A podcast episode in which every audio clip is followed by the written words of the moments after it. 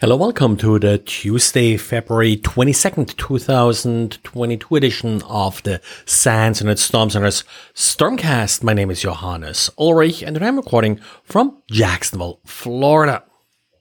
Quick note today from Didier about his honeypot seeing a lot of email directed at a username at and then an IP address. That's a common way to look for open mail relays. Turns out it's not really used much, but it actually works and it's standard compliant to use an IP address instead of a domain name in the email. And the, the result will be that your mail server will just connect to that uh, IP address directly. Aside from making sure that you're not running an open mail relay, and luckily I don't actually see a ton of them uh, out there these days, at least less than there used to be. If you do have to validate email addresses, make sure you don't allow an IP address as a host name. It's often abused, uh, but technically valid. So a lot of functions that just check if an email address is formatted correctly will accept uh, this format. And Trend Micro has an interesting blog post uh, with details about an operation that uh, they're calling SMS phone verified account services. What this is all about is it's yet another way how an attacker is able uh, to monetize access to a compromised Android phone. And this really only works in Android uh, based on sort of some of the sandboxing done in iOS. So essentially the way this works is a phone is infected and then the phone uh, registers itself uh, with uh, the malicious SMS phone verified account service or a PVA service.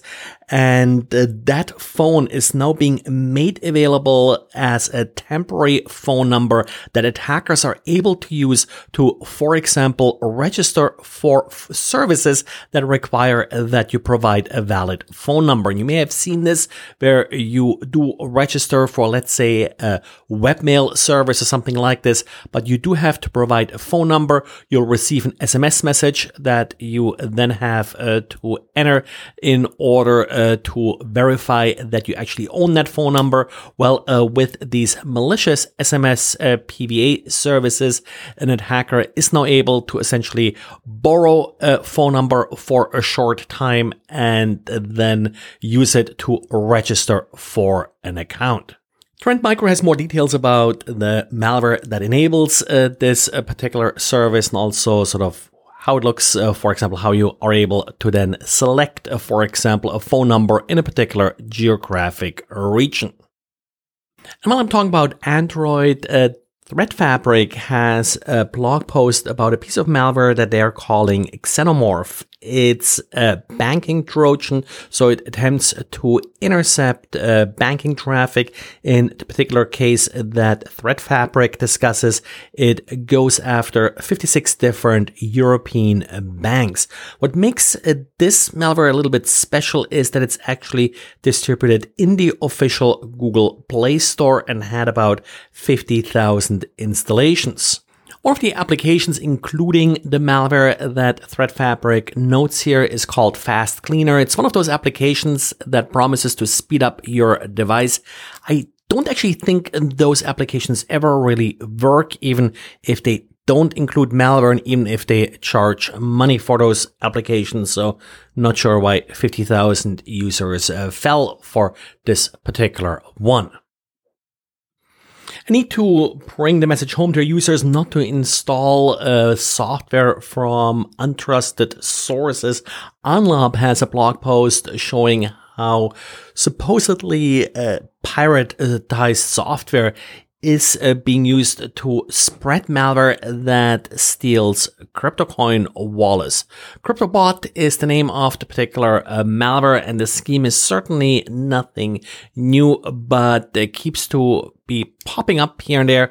And uh, does a good job in sort of also illustrating some of the web pages that, that distribute this malware. So something good to include in an awareness presentation. And remember how a bit over a week ago on a Sunday, uh, Adobe did publish uh, this out of band patch uh, for Magento or Adobe uh, Commerce. Well, uh, just want to clarify, there are actually two different vulnerabilities. There's some confusion apparently because Adobe also updated their uh, bulletin. Initially, the bulletin was published on February 13th, uh, but then updated on February 17th with additional uh, details. The two vulnerabilities are CVE 2022-24086 and 24087. Both of these are unauthenticated remote code execution vulnerabilities and looks like both of them are also already exploited. So make sure you got them both covered and that you are up to date and also refer to the updated version of the bulletin for the exact uh, versions of affected uh, Magento installs. Well, and that's it for today. Thanks again for listening and talk to you again tomorrow. Bye.